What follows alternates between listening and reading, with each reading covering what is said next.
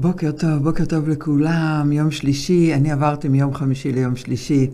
Uh, התוכנית שלי, החיים זה לא פיקניק, אבל לפעמים כן. אנחנו מעכשיו נשדר בימי שלישי בשעה 11, אבל, uh, אבל אותה תוכנית. על התפתחות אישית, פעמיים כי טוב, על התפתחות אישית, כסף, עסקים. Uh, אני הדס, הדס דרגצקי אגמון, הבעלים של קבוצת הדס, קבוצה של עסקים שמניעה אנשים מהמקום שהם נמצאים בהם למקום הבא שלהם. והיום פה איתי יוליה לוי, מומחית לניהול פיננסי אסטרטגי בחברות, יזמת, משקיעה, מרצה לפיננסים באקדמיה, דירקטורית בחברות ציבוריות, רואת חשבון, מגשרת עסקית ובוררת מוספכת, ואני יודעת שאת גם אשת משפחה למופת. אז, וחברה למופת. אז וואו, כאילו זה... רגע, אני לא סיימתי להקריא את הכל, רגע, רגע, יש פה עוד קצת.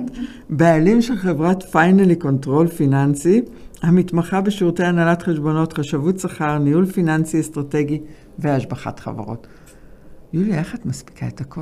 יש לי פשוט מאגרי תמיכה, שרק בזכותם אני מגיעה לאיפה שאני מגיעה. זה המשפחה שלי, הבן זוג שלי, ההורים שלי, ההורים של הבן זוג, כל המעטפת הזאת, אין שום ספק שבעולם שבלי כל האנשים הנפלאים האלה, לא הייתי מגיעה לאיפה שאני נמצאת, ובפן העסקי יש את העובדים, השותפים האסטרטגיים, כל, ה, כל ה networking שסביבי, אין ספק שבלי האנשים האלה, אין מצב שאני איך אמרת לי מקודם, אה, כשככה עשינו אה, תמונות לסטורי לאחר כך, וזה אמרת לי, אה, שאלת אותי אם אני בחרתי את השירים וזה, ואמרתי לך שבחרתי את השירים לתוכנית, לא משנה שבסוף את בחרת אותם, אבל...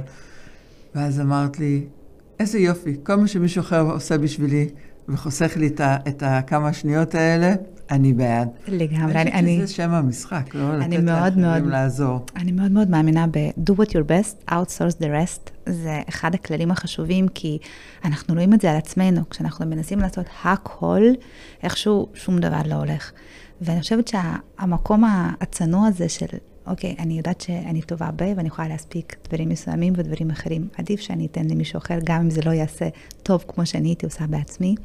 זה המפתח לדעתי להצלחה, גם כאנשי עסקים וגם כנשים, שאנחנו, בעיניי התפקיד שלנו הרבה יותר מורכב, ואנחנו נושאות על כתפינו קצת יותר.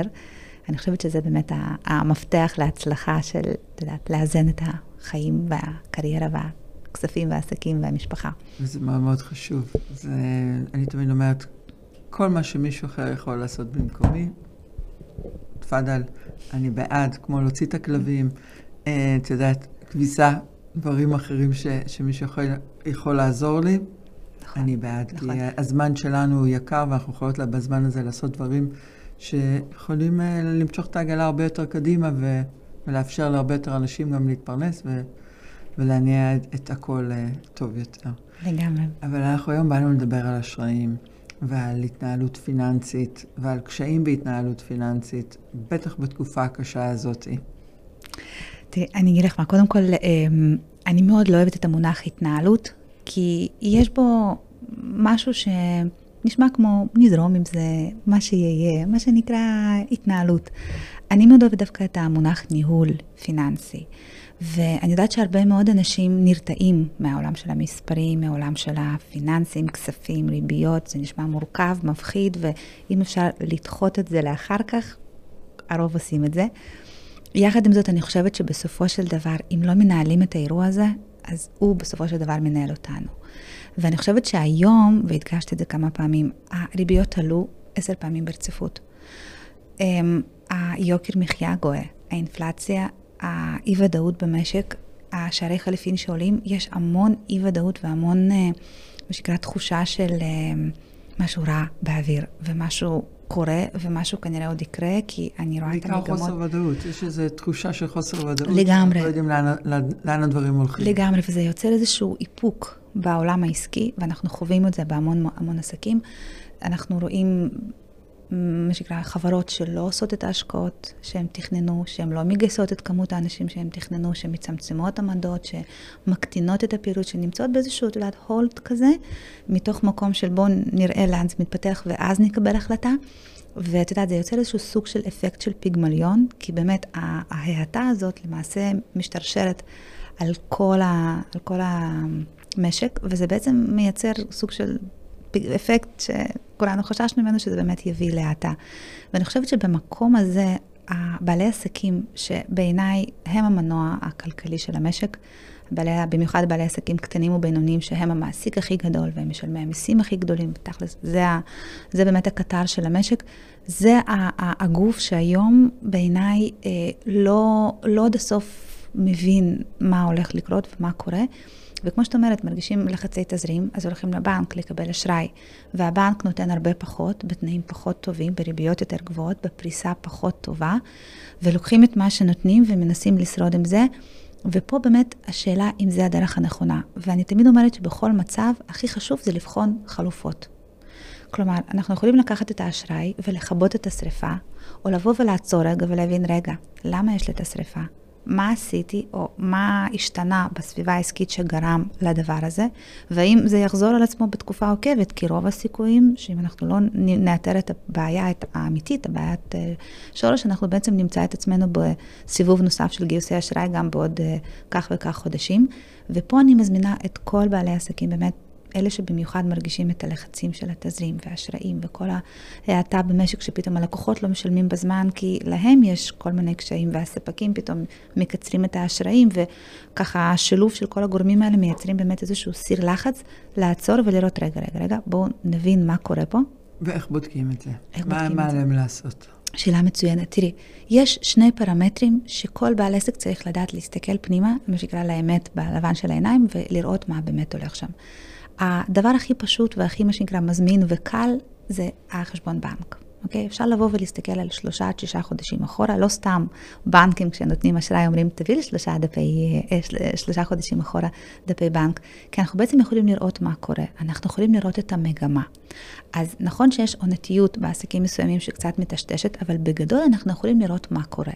האם נכנסנו לאיזושהי הרפתקה יקרה מדי? האם גייסנו עוד עובדים וה... היקפי פעילות לא גדלו מספיק כדי להצדיק את ההחזקה שלהם?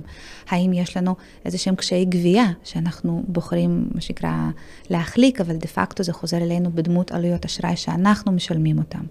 ואני חושבת שקודם כל באמת הבנק מראה לנו את האמת. מה באמת נכנס ומה באמת יוצא. ואם אני רואה שלא נכנס מספיק או שיוצא יותר מדי, אז פה בעצם צריך לבדוק שני דברים. אחד, האם אני יכולה להכניס יותר סלש להוציא פחות? להכניס יותר זה הרבה פעמים לעדכן את התעריפים, את המחירונים, כי כן, הדברים יתייקרו ואם לא נעשה את זה בזמן, אנחנו נספוג את ההפסד. ופעם שנייה לבוא ולראות האם עיתוי התקבול יכול להיות מוקדם יותר, האם אני יכולה לקבל מקדמה, האם אני יכולה לקחת אמצעי תשלום כמו כרטיס אשראי או מסב או כל מיני כלים שבעצם לא ישאירו את השליטה בידי הלקוח בנוגע למועדי תשלום, אלא זה יעבור אליי. אה, כנ"ל לגבי הוצאות. האם ידי קלה על ההדק ואני מאשרת כל הוצאה שבאה, ויכול להיות שכדאי לי להיות יותר מאופקת בתקופה הזאת, ויכול להיות שאני יכולה להתמקח יותר עם הספקים, ויכול להיות שאני יכולה לפרוס, יכול להיות שאני יכולה גם לדחות הוצאות מסוימות. כלומר, צריך לבוא ובאמת להסתכל על, בנפרד על ההכנסות, להסתכל בנפרד על ההוצאות, ואם הזכרת מקודם את הנושא של האשראים, חבר'ה, למי שיש לו הרבה מאוד אובליגו, והוא נקרא לזה לא מסודר, ויש הרבה מאוד הלוואות קטנות בכמה גופים, ומה שנקרא, יש קצת, אה, מה שנקרא, אווירה של המון בז סביב, סביב הראש שלנו, זה הזמן לשבת ולעשות תראי ארגון. לשים... הבעיה היא שהבנקים לא תמיד מאפשרים את זה. כשיש לנו, אה, אה, את יודעת, אם אנחנו באותו בנק, ויש לנו שתי הלוואות, אז יש סיכוי שהבנק יאחד לנו אותם ויפרוס את זה מחדש ויעשה ארגון על אותו אובליגו. אבל אם אנחנו מפוזרים, ויש לנו הלוואה אחת אה, בבנק הזה, והלוואה אחת קטנה בבנק הזה, והלוואה אחת שלקחנו מכרטיס אשראי, אז אף בנק לא מוכן לקחת אחריות על הפריסה הזאת. נכון, אלא אם כן, אלא אם כן, אלא אם כן, וטוב שציינת את זה, כי באמת, זה, זה המצב שקורה בהרבה מאוד אה, חברות שנקלעות לקשיי תזרים, זה שבאמת יש להם ריבוי בנקים והרבה מאוד הלוואות קטנות שביחד, ההחזר החודשי שלהם פתאום מתנפח לסכום שהוא בחיים לא היה עומד על הסכום הזה, אם זו הייתה הלוואה אחת במקום אחד מסודר. במקום הזה אני ממליצה לעשות כמה דברים. שלב ראשון, להיפגש עם הבנק, להציג לו את הדוחות הכספיים של 2022, שאני מקווה שבשלב הזה לכולם כבר יש.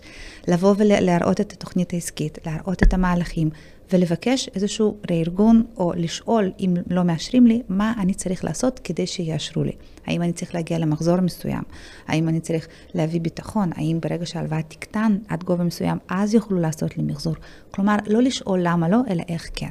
שלב ראשון, לעשות את הסבב אצל כולם. משפט מאוד מאוד חשוב מה שאמרת עכשיו, ונחזור עליו. לא למה לא, אלא איך כן. לגמרי. וזה בעיניי אה, משפט המפתח, והוא נכון בהכל, ובטח בסוגיות מול הבנק, אז זה נכון, משפט... נכון, נכון וצריך גם באמת, באמת לזכור את זה, כי לפעמים אנשים מגיעים לבנק ורואים את הסירוב, מה שנקרא, המוחץ הזה, ו... הם מרגישים אה, לא נוח, ומרגישים חוסר ביטחון. ולא רוצים בכלל לנסות. ורק רוצים להיעלם משם. נכון, אז פה, אז אחרי שניסינו בבנקים הקיימים, והיה ולא מצאנו פרטנר, או לא הצלחנו לעשות שם שיפור משמעותי, זה הזמן לבוא ולבדוק בנקים אחרים. הרבה פעמים, ולא סתם תמיד אומרים ש... בנקים, זוכרת, עשו איזשהו מחקר וגילו שלשמר לקוח קיים עולה פי, כאילו, עולה פי רבע, שש. רבע או חמישית. או פי שש, יש לי את הנתון הזה באחת ההרצאות שלי, זה פי שש, לשמר... אה, מאשר זה... לקחת לקוח קיים. ועדיין, כאילו, לקוח חדש, ועדיין יש בנקים שמוכנים לוותר על לקוחות, ופה ההזדמנות היא לבוא ולגשת לבנק חדש, שאני עוד לא עושה איתו פעילות, אם יש לי איזושהי היכרות מוקדמת איתו, עם האנשים שנמצאים בסניף עוד יותר טוב, ואז בעצם זה הזמן לנהל משא ומתן על פתיחת זירה חדשה, כמובן, ופה אני שמה כוכבית גדולה, בתנאי שאני סוגרת את הזירה הקודמת. אחרת אני אמצא את עצמי עם עוד יותר בלאגן, ואז אני עושה, אני אצטרך לעשות המון התעמלות מיותרת באוויר, רק כדי להעביר מכיס לכיס, כדי שהכל יהיה אה, מאוזן. אז פה באמת לנסות לפתוח, אה, מה שנקרא אפיק של בנק חדש, והיום גם יש עוד דרך אה, להתמודד עם התופעה הזאת של אין אשראי מהבנק, שזה בעצם גופים אה, חוץ-בנקאיים. פעם... כמו ביזי, כמו... אה, כל מיני, בדיוק, כל מיני גופים שבעצם הוקמו בוואקום הזה שנוצר בתקופת הקורונה, כשהבנקים סגרו את הברזים. ולא נתנו אשראים, ומהצד השני שוק אפור זה מה שנקרא ללכת ולהידרדר אל הצוק, ובין לבין בעצם הייתה הזדמנות, והרבה מאוד גופים פרטיים שהיה להם כספים, חלקם גם חברות בורסאיות שבתחום הביטוח וההשקעות שבעצם באו ואמרו, הנה יש לנו כסף, בואו ניתן את זה למישהו שמכיר את עולם החיתום, את עולם האשראי לעסקים, ובואו ניתן הלוואות בריביות של בין לבין. כלומר, זה לא ריביות זולות כמו בבנקים, הרבה פעמים יש איזשהו פקטור נוסף, אבל זה גם לא שוק אפור. ושם יש הרבה פעמים את הגמישות ואת הנכונות לעזור ואת המהירות תגובה שהיא באמת דרושה הרבה פעמים לעסקים. וזה שוב, זה לא יכול להיות פתרון שורש, אבל זה כן יכול להיות איזשהו פתרון, מה שנקרא איזשהו פתרון לגישור על פערי תזרים, איזשהו משהו זמני עד שאני אשפר את דירוג האשראי, שגם צריך להבין למה הוא אה, כמו שהוא. ובעצם בשילוב של הכלים האלה אנחנו יכולים הרבה פעמים לצאת או לשפר את המצב. עכשיו, זה לא יהיה מיידי. לצערנו, הרבה מאוד מהפתרונות שאנחנו מדברים פה עליהם זה לא מהיום למחר. אבל אם אנחנו נעשה אותם לאורך זמן, אז אנחנו גם נראה את, ה, את התוצאות במצטבר, ופה אנחנו באמת נוכל לחייך.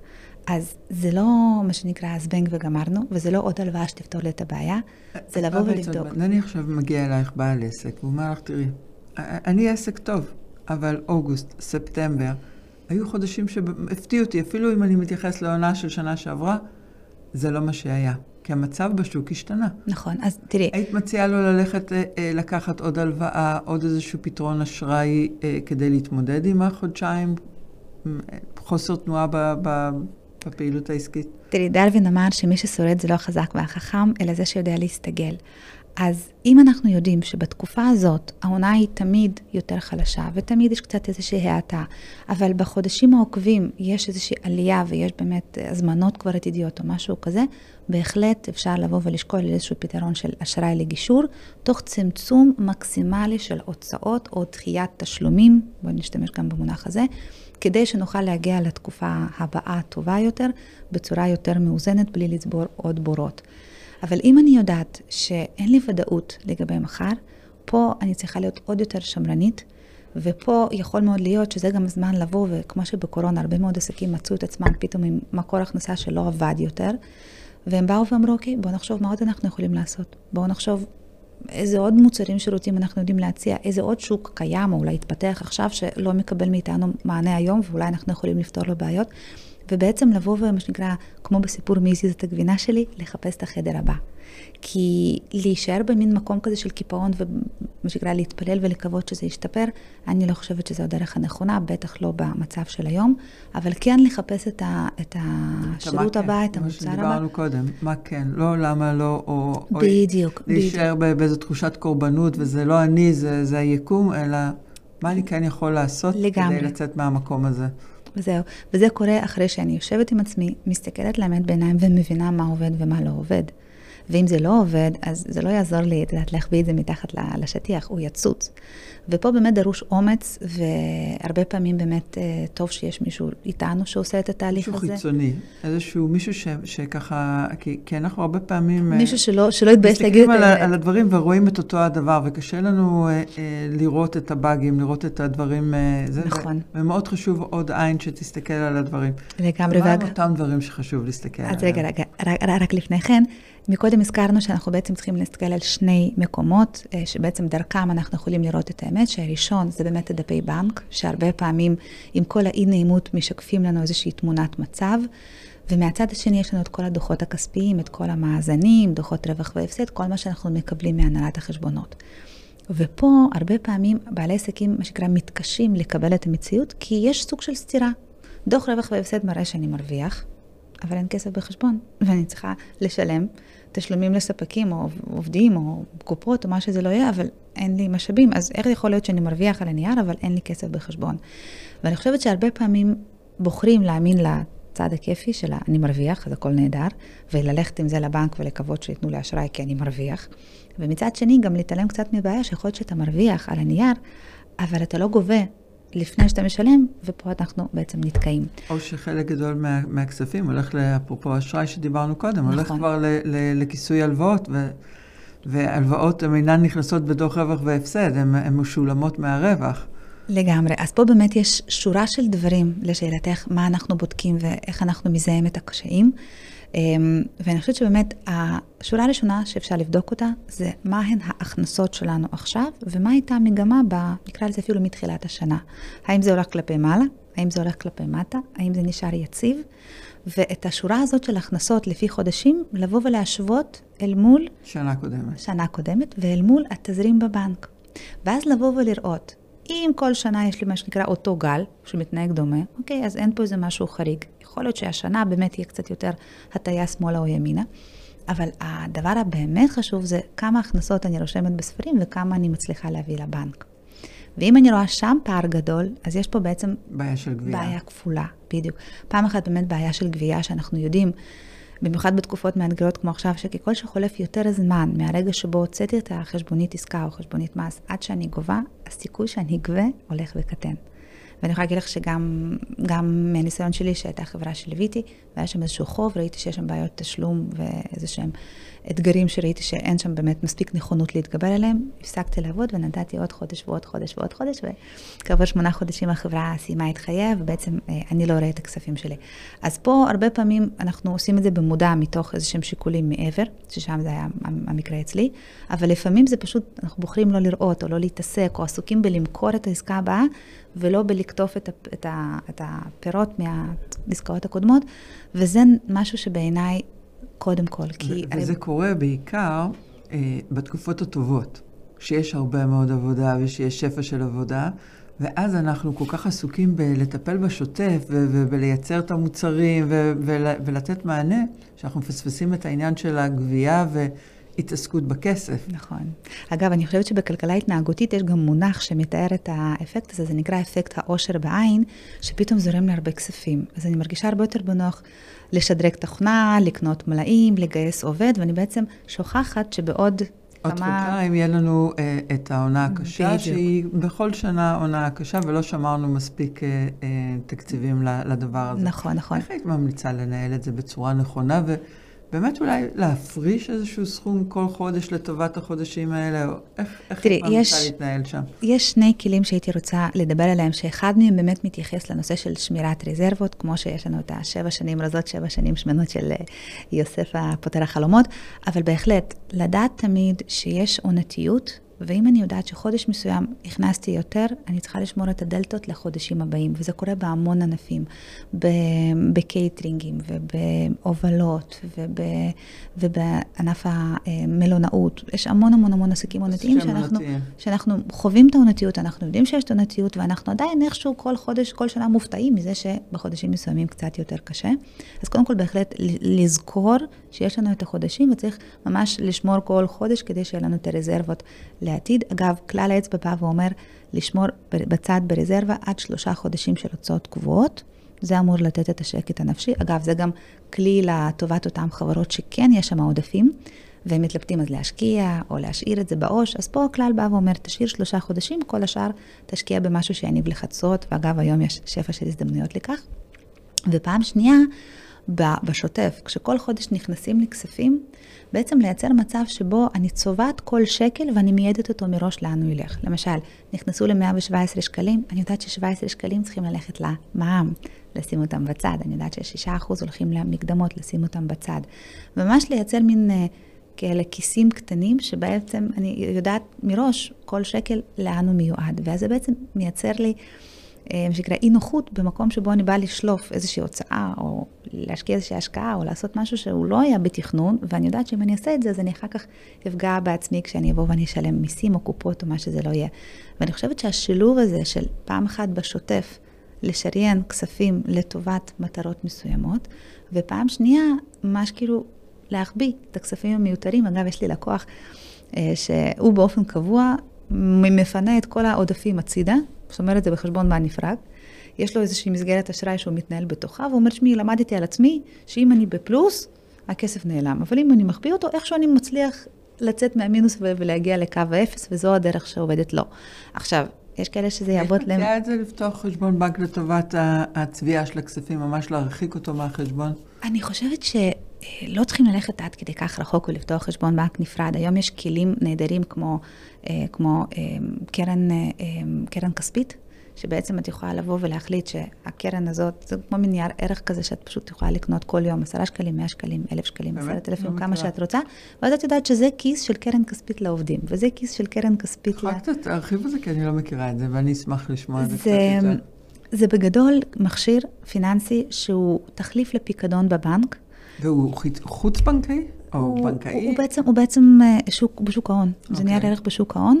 שכדי לקנות אותו, למכור אותו, את לא צריכה לשלם שום עמלה. כלומר, זה לא כמו מניות או קרנות נאמנות או כל מיני מכשירים כאלה שיש כל מיני עמלות על העסקה. והיתרון שלו על פני פיקדון, כשבעצם הריביות שם די קרובות היום, זה בעצם הנזילות והיכולת בכל יום לשלוף פנימה או החוצה. כלומר, בכל יום מסחר, נדייק. ובעצם זה מייצר מצב שבו יש לך אבל אין לך, אבל אם תצטרכי בלחיצת כפתור יש לך את זה. וזה למעשה מפנה לך את השולחן, מחביא לך מהעיניים כל מיני כספים שאולי אחרת מתפתה לבזבז. זה הדרך הכי טובה באמת אה, לצבוע את הכסף ולהוציא אותו החוצה. נכון, נכון. ואגב, ואגב, זה באמת השיטה גם שמאפשרת אה, לוודא שאנחנו כבעלי עסקים בסוף נרוויח. הרי מה לימדו אותנו בבית הספר לכלכלה? שהכנסות פחות הוצאות שווה רווח. מה קורה אם אני רוצה להגדיל את הרווח? אני מגדילה את ההכנסות, נכון? ברגע שאני מגדילה את ההכנסות, מה עוד קורה? ההוצאות גדלות גם. גדלות, ואז הרבה פעמים אני פוגשת בעלי עסקים שמחזיקים חברות של עשרות מיליונים, שבאים ואומרים, תקשיבי, כשהייתי עוסק מורשה, היה לי יותר כסף בכיס, מה קורה פה?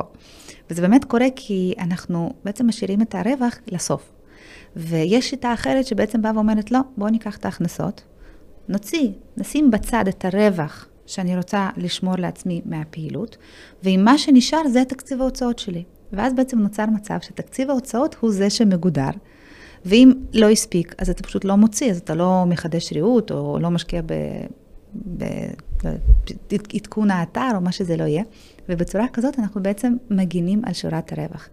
ואני חושבת שבאמת, שוב, כל בעל עסק אה, בסופו של דבר מחליט מה השיטה שטובה לו ומה, ומה עובד לו. כי כל אחד מאיתנו חושב אחרת, חונך אחרת, רגיל אחרת. החוכמה היא לבחור משהו שכן עובד. ואם יש משהו שנוח לנו לעשות, אבל אנחנו רואים במבחן התוצאה שזה לא מקדם אותנו, זה הזמן לעצור, ואם אין לנו מספיק משמעת עצמית, אז להביא איזה שוטר חיצוני במרכאות, מישהו שיוכל לעזור לנו לעשות כל מיני תהליכי אוטומציה שלא יאפשרו לנו לגעת בכספים ולהזיק. שזה יכול להיות תוכנות של ניהול תקציב, תוכנות של אה, ניהול תזרימי מזומנים, כל מיני כלים נוספים, אבל... אחד הדברים שאני בונה ללקוחות שלי, ואני גם עובדת עם זה בעסקים שלי, זה אה, יומנים שמראש, בכל רגע נתון, מספרים לי את הרווחיות של העסק, את אה, גובה המקדמות, גובה המע"מ. אני בכל רגע נתון יודעת כמה אני צריכה לשלם משכורות, כמה... ואז אני יכולה אה, אה, בעצם לתכנן, לעשות תזרים אה, מזומנים עתידי ולראות את, ה, את, ה, את ההיתכנות. ואני עד היום, מה שעשיתי זה פשוט צבעתי את הכספים האלה בתוך התזרים. מדהים. מדהים, אם זה עובד לך, נהדר, תמשיכי, כי... אבל אני חושבת שהקרן הזו היא קרן ששווה קרן כספית. בכיף, אז אפשר לעשות על זה גוגל ולהתייעץ על זה עם, עם הבנקאים, יש המון המון סוגים. אני חושבת שזה רעיון מצוין, באמת... להחביא. להחביא, זה, זה, זה, זה לא שלנו. נכון, נכון. זה, זה לא באמת... שלנו, זה, ולהניח אותו בצד ולהשתמש בו כשצריך. לגמרי. ואגב, נקודה ככה שקפצה לי כשאמרת שאת בודקת כל הזמן את הרווחיות של העסק. אני לא חושבת שיש דבר כזה רווחיות של עסק. יש רווחיות של מוצר, יש רווחיות של שירות. והרבה פעמים כשאנחנו מסתכלים על הכל ביחד, אנחנו מפספסים את. השירותים הלא רווחיים, או את המוצרים שאנחנו לא מרוויחים עליהם מספיק, ואני חושבת שאם אנחנו באמת רוצים לעשות שיפור בשורת הרווח של העסק בכללותו, אנחנו צריכים לעשות drill down ולבדוק מוצר-מוצר. הרבה פעמים אנחנו מגלים שיש משהו שהוא להיט, נמכר כמו לחמניות חמות, אבל שם אנחנו מפסידים המון כסף. והרבה פעמים אם אנחנו לא נדע, מה שנקרא, להסתכל על ה-bits and bytes של הרווחיות בפעילות העסקית שלנו, על ממש... אני מסכימה איתך לגמרי, אבל אין את חוק ה-20-80 שחל פעם... להפסיד זה כמובן נקודת קיצון ש... שאסור לנו להפסיד על אף מוצר בעיניי. אה, כן, בהגדרה. כן. זהו, לא שיש מוצר שאולי אפשר להרוויח יותר או להרוויח פחות, אבל להפסיד זה... וורן באפט, אני חושבת, הוא אמר שיש משפט, הוא אמר משפט שאומר, יש רק שני כללים לאיך להצליח בעסקים. כלל מספר אחד הוא אף פעם לא להפסיד, כלל מספר שתיים הוא אף פעם לא לשכוח את הכלל הראשון.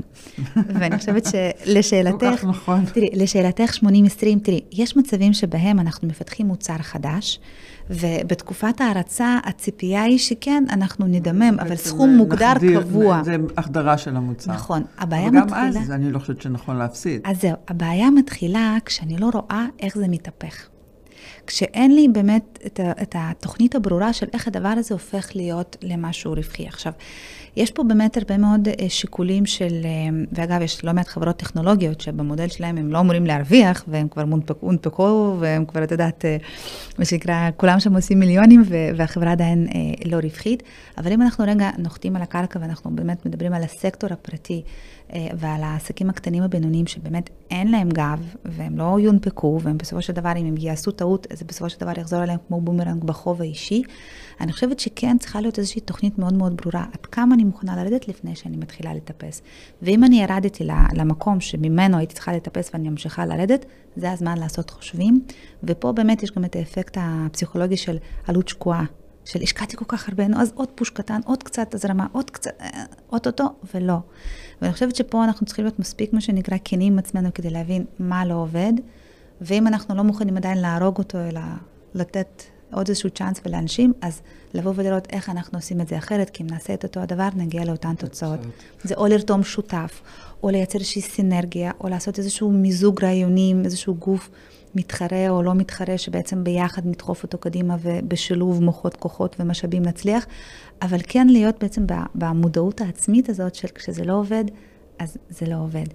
אמ, אז זה באמת ככה הדברים הכלליים, ואם רק אנחנו, אנחנו נשלים את הנקודה של על מה להסתכל, אז יש לנו את ההכנסות, יש לנו באמת את הרווחיות פר מוצר, כי כשאני מסתכלת על רווחיות כוללת, אני, את יודעת, כמו שאומרים, הראש שלי בתנור, הרגליים שלי במקפיא, בממוצע אני בסדר.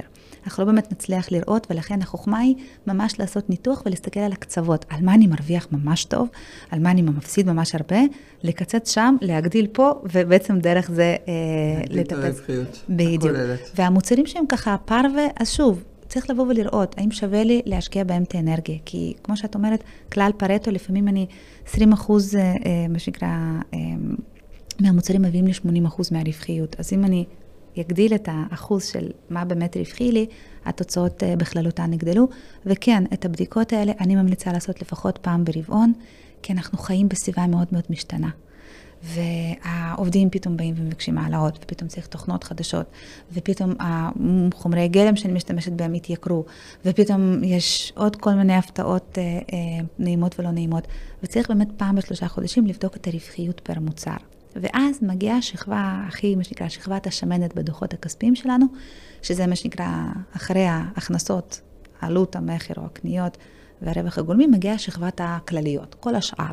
וכל השאר זה בעצם הבזבוזים שלנו, שנכון שהן הוצאות מוכרות ברוב המקרים, אבל שם אני באמת ממליצה לעשות ככה בדק בית, שורה-שורה, להסתכל לכל שורה בעיניים ולהגיד, רגע, אני באמת צריך אותך? אני משתמשת במנוי הזה? אולי, את יודעת, איזו אפליקציה שעשיתי פעם מנוי ואני... לא, יש, יש כל כך הרבה תוכנות של... כזה, כזה, כזה. וכל מה שלא צריך, שוב, איך אומרים, שקל שחסכת הוא שקל שהרווחת. זה לא משנה אם הכנסת עוד שקל מלמעלה, או פשוט לא הוצאת החוצה את אותו שקל בסעיף הוצאה מיותר.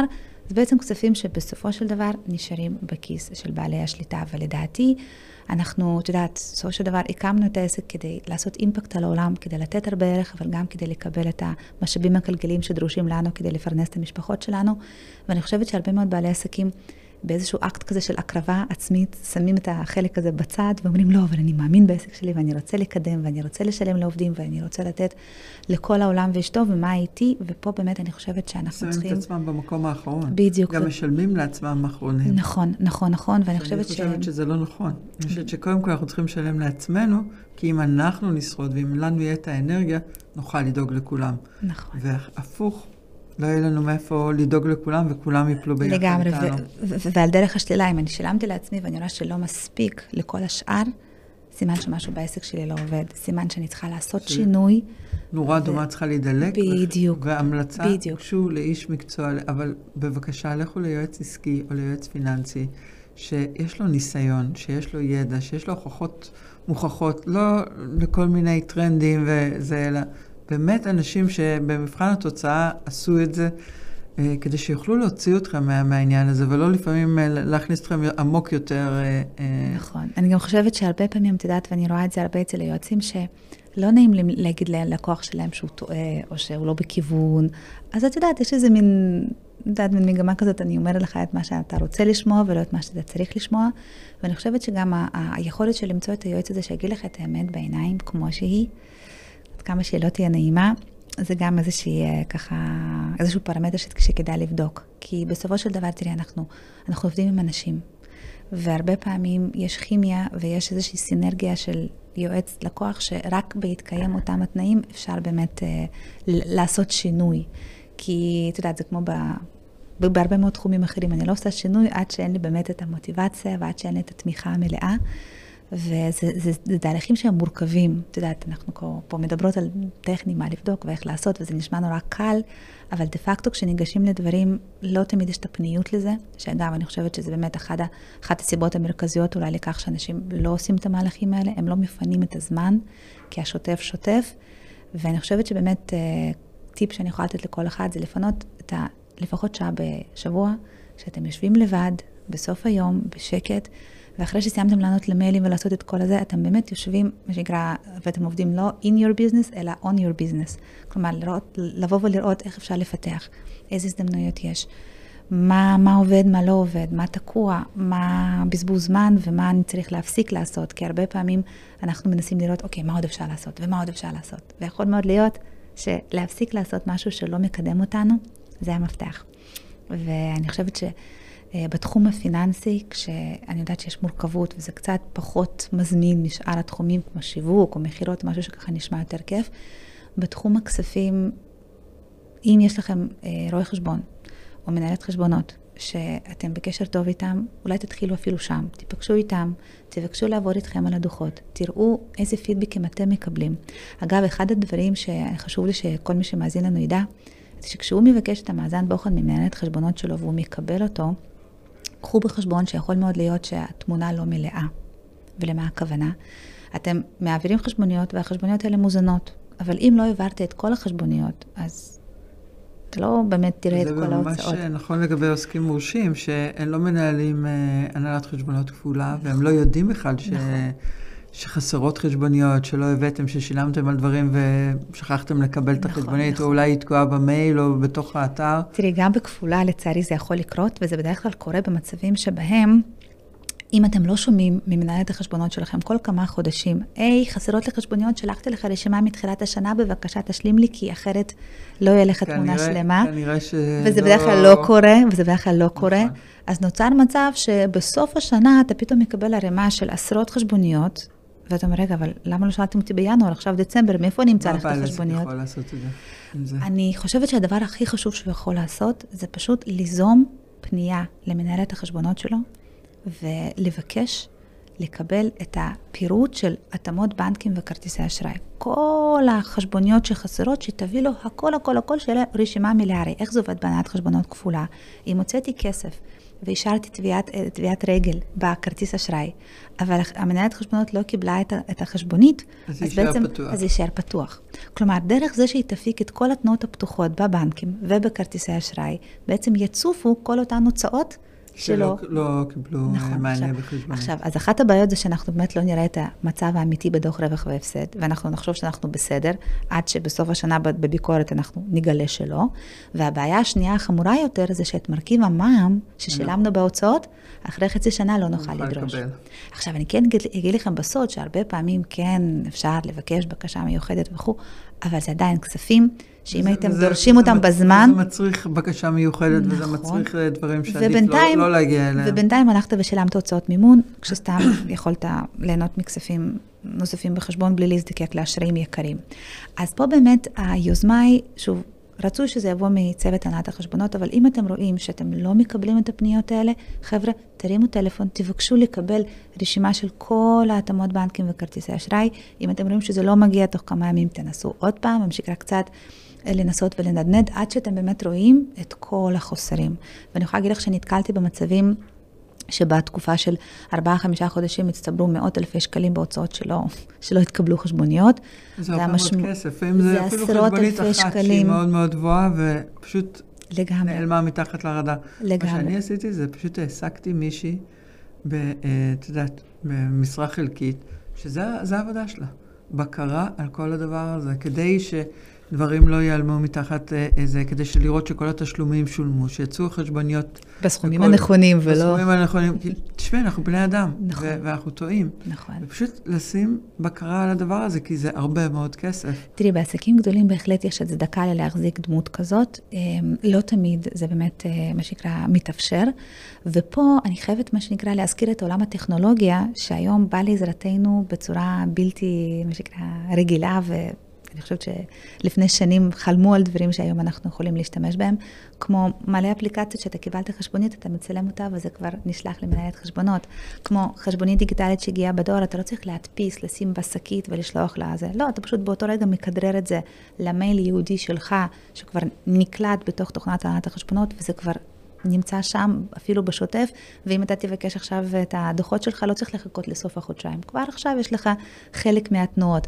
אז אני חושבת... כי בעצם זה מתעדכן אוטומטית. בוודאי, כי זה בעצם מגיע למנהלת חשבונות בשוטף, ואז היא בודקת, משווה את זה, מקלידה את זה, ואז לא צריך לחכות שהשקית תגיע בסוף החודשיים, ורק אז תיקלט. זה בעצם העולם החדש של אה, התנהלות מול רואי חשבון, לא נכון. לא כולם עדיין שם. לא, לא כולם, ופה אני אומרת עוד פעם, תראו שה... אגב, יש גם מצבים שבהם הכלים הכלים האלה קיימים במשרד, אבל הם לא מוצאים לכל הלקוחות כי הם בתהליך קליטה, או שמרגישים שלא כל הלקוחות ירצו לאמץ, יש לי גם לפעמים מצבים כאלה. ופה אני אומרת, תבקשו את הדברים האלה, זה בסופו של דבר שיטות אוטומטיות, כלים טכנולוגיים שיכולים להוריד לכם הרבה מאוד כאבי ראש ולעשות באמת uh, הרבה מאוד uh, שיפור בדיווחים השוטפים שלכם, הרבה מאוד...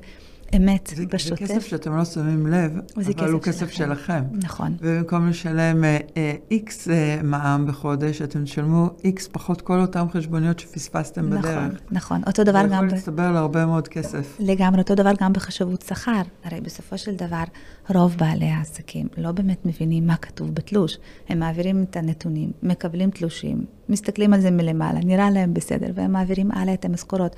וגם פה, תוודאו שהחשבת שכר שמטפלת לכם במשכורות מנוסה, מבינה, שאתם שואלים את השאלה, היא עונה לכם מהר ולא אומרת, טוב, אני אבדוק כל דבר שאתם שואלים אותה, ושהדברים בסופו של דבר מתוקתקים, ושאין טעויות, ושבסופו של דבר, הרי האחריות היא שלנו, של בעלי עסקים. גם אם נעזרתי בחשבת שכר, מנהלת חשבונות, רואה חשבון, בסופו של דבר האחריות היא עלינו.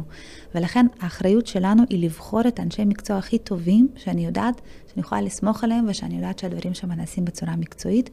ואם יש חלילה טעויות, ושוב, אין אה, עסק נטול טעויות, מי שלא עושה לא טועה, אבל שיש שם מישהו שיודע לקחת אחריות, יודע לתקן את הדברים, יודע להגיד, טעיתי, שגיתי, בואו נראה איך אנחנו עושים נוהל אחר כדי שזה לא יקרה, אבל כן חשוב להקיף את עצמכם במנהלי חשבונות שלא סיימו את הקורס אתמול, אלא כאלה שבאמת מכירים את התחום, שאגב, אם יש לכם אפשרות לעבוד עם מישהו שהוא גם יודע להדריך בתחומים האלה, והוא נמצא במקומות מאוד מאוד משפיעים, מאוד מקצועיים, חזקים בנושאים האלה, זה מאוד מאוד מאוד חשוב שתהיו דווקא עם אנשי מקצוע האלה, כי אחרת, שוב, הם יעשו טעויות בלי שהם ידעו שיש טעות, בלי שאתם תדעו שיש טעות, אתם תשלמו גם בשוטף וגם חלילה. את יכולה ככה במילה להגיד אה, שבעל עסק צריך להסתכל, מה, מה לבדוק, איפה נקודות הכשל השכיחות יותר? תראי, קודם כל, אני חושבת ש...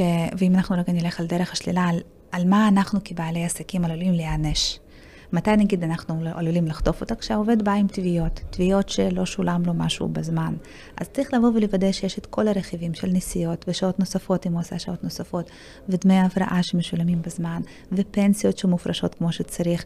ואם אני מנקה מהעובד, אז אני גם חייבת לוודא שהכספים עוברים הלאה, כי אחרת זה תופח לקנסות מאוד מאוד גדולים.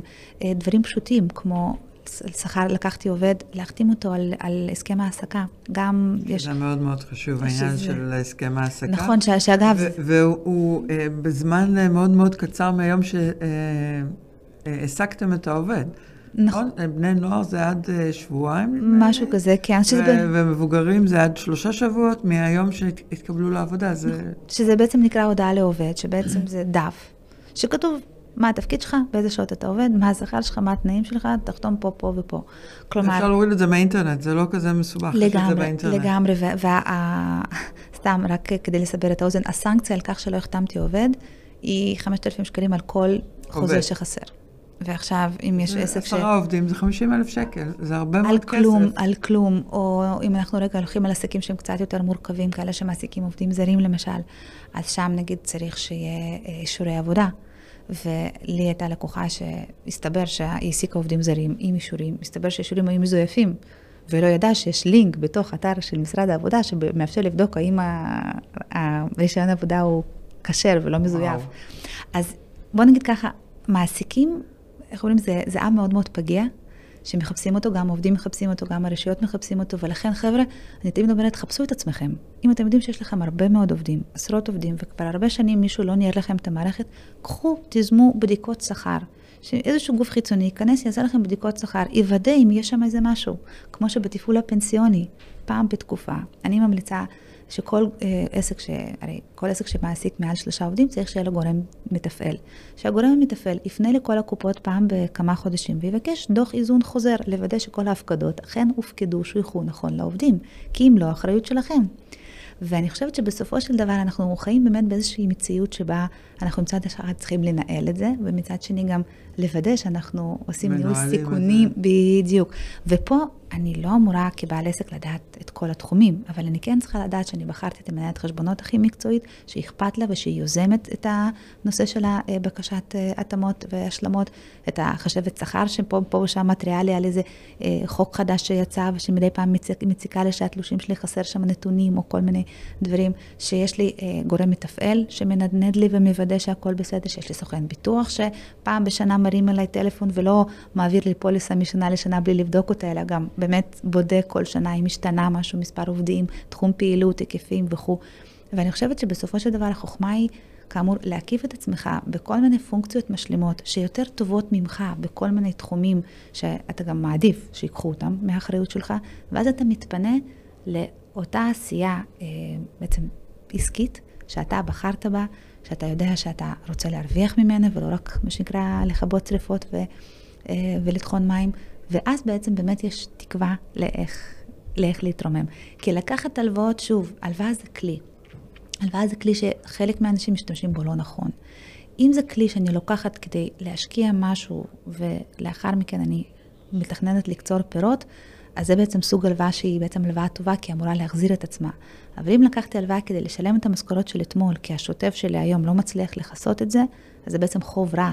כי החוב הזה לא יחזיר את עצמו, הוא בא לכבות שרפה. הוא ימשוך אותנו יותר למטה. בדיוק, בדיוק. ופה אנחנו צריכים באמת לבוא ולעשות איזשהו, ככה, עצירה עדינה ואיזשהו פיבוט מאוד מאוד זהיר לאיך אנחנו עובדים אחרת. ושוב, החדשות הטובות זה שזה אפשרי.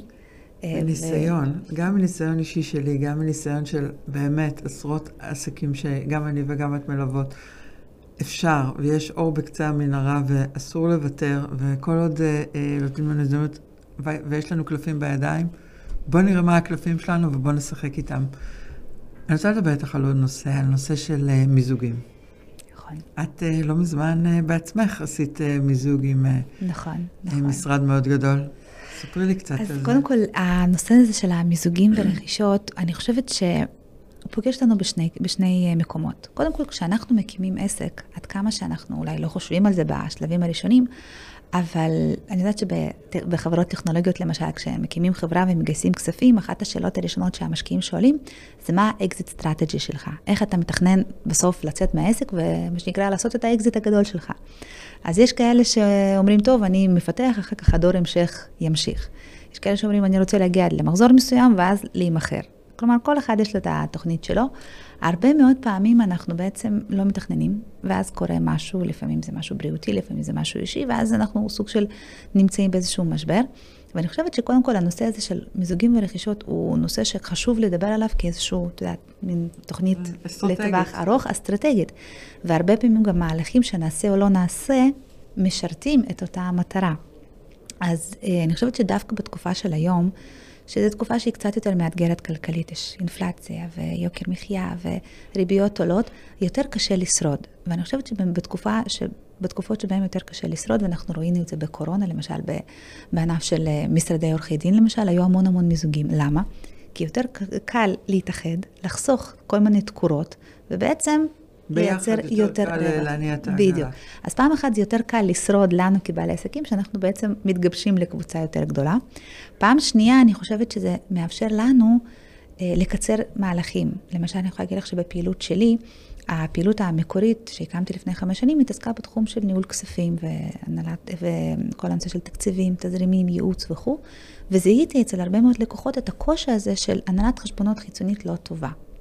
ואז אמרתי, אוקיי, שמעתי את זה פעם אחת, פעם שנייה, פעם שלישית, אמרתי, אוקיי, הבנתי, בוא ננסה לתת לזה מענה. ניסיתי איזשהו פיילוט קטן, ראיתי שזה עובד טוב, אמרתי, אוקיי, אז אם הייתה לי, מנהל, אם הייתה לי מחלקת הנהלת חשבונות גדולה, עם חשבות שכר מאוד מאוד מקצועית, זה היה עוזר יותר ללקוחות שלי. ולמעשה בעצם ככה חשבתי על הדבר הזה, ואז, איך אומרים, זימנתי את זה מהיקום. ויקום אה, הציף בפניי איזושהי הזדמנות, שבסופו של דבר באמת אה, מימשתי אותה, של בעצם למזג לתוך החברה שלי פעילות של הנהלת חשבונות וחשבות שכר, כשבעצם זה אפשר לי לתת ללקוחות הקיימים שלי בתחום הייעוץ, בעצם שירות מאוד מאוד מקצועי עם ותק של כ-40 שנה בתחום של הנהלת חשבונות איכותית. וחשבות שכר, ומהצד השני לאותם לקוחות של אה, פעילות של הנהלת חשבונות, פתאום לקבל שירותים שהם לא היו רגילים לקבל. אז בעצם יצר המון ערך הדדי, וזה ככה יצר הרבה מאוד סינרגיות טובות, אז זה, זה בתחום הזה.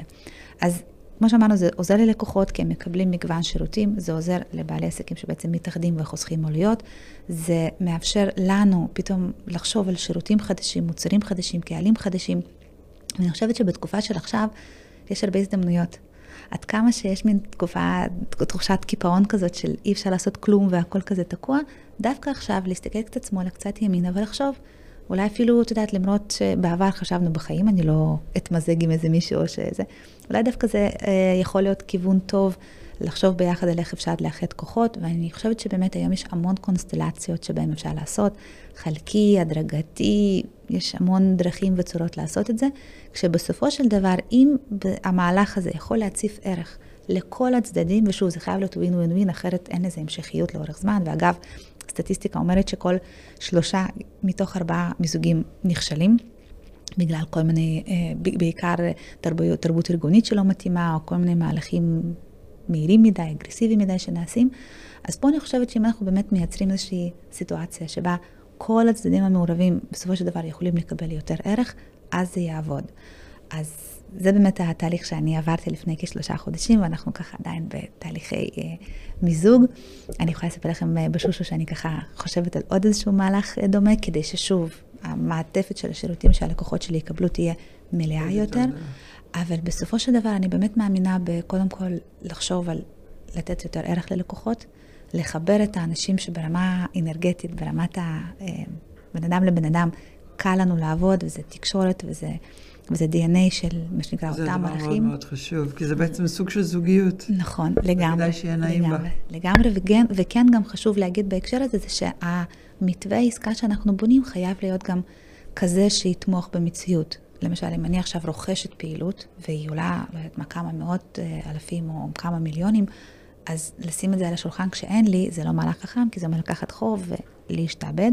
אבל יכול להיות שבאמת איזושהי פריסה הדרגתית יכולה להיות פתרון, או יכול להיות שאני אוכל לשלם באמצעות מניות בחברה הגדולה שרוכשת את הפעילות, או כל מיני פטנטים כאלה שקיימים אה, ושהם נמצאים, וזה שוב עניין של הסכמות, וזה עניין של באמת הבנה בין הצדדים.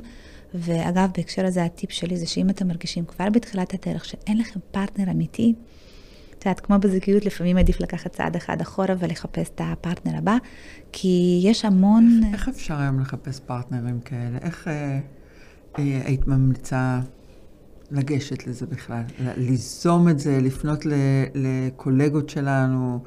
אה, ולהציע להם, או עדיף אה, בכלל לשמור את זה בסוד, כאילו, איך היית מציעה לעשות את זה? תראי, אני חושבת שהשלב הראשון בתהליך הוא קודם כל לקבל את ההחלטה שאנחנו בכלל פתוחים, בשלים ומוכנים למהלך כזה, כי הרבה פעמים אנחנו באמת אה, רוצים, אבל לא באמת רוצים, ואני נתקלת גם בכל מיני מצבים כאלה. אז קודם כל באמת לקבל החלטה ממקום טוב, ולא ממקום של אין ברירה, אני חייב, או כאלה, אלא באמת, מה שנקרא, לפני שאתה באמת חייב, מה שנקרא. קצת אה, שעה, יפה שעה אחת קודם, כמו שאומרים, אז לקבל את ההחלטה שאני באמת מוכנה לזה. ולאחר שאני ככה יודעת שזה, שזה המהלך שאני מוכנה לשקול, לבוא ולהחליט מהם התוצרים שאני רוצה לקבל. כלומר, ואגב, אני יכולה להגיד לך שאני יושבת הרבה פעמים עם כל מיני מיזוגים פוטנציאליים, והשאלה הראשונה שאני שואלת זה, מה אתה רוצה שיקרה בסוף? נניח שזה מצליח. מה יהיה שם בסוף שאתה מחייך כשאתה מסתכל על זה? אה, האם אתה עובד פחות שעות? האם אתה יוצא עם סכום מאוד מאוד גדול, או להפך, אתה יודע שיש לך עכשיו טפטופים להרבה שנים קדימה. אמ, האם אתה רוצה לשמר איזושהי פעילות רק כדי שלא תהיה לכם משעמם בבית עד, ש, לא יודעת, עד שתגיע ל-120? כלומר, צריך לבוא ולהבין מה אנחנו מחפשים. האם אנחנו רוצים לקנות רק את הפעילות, או להיפטר מכל החברה.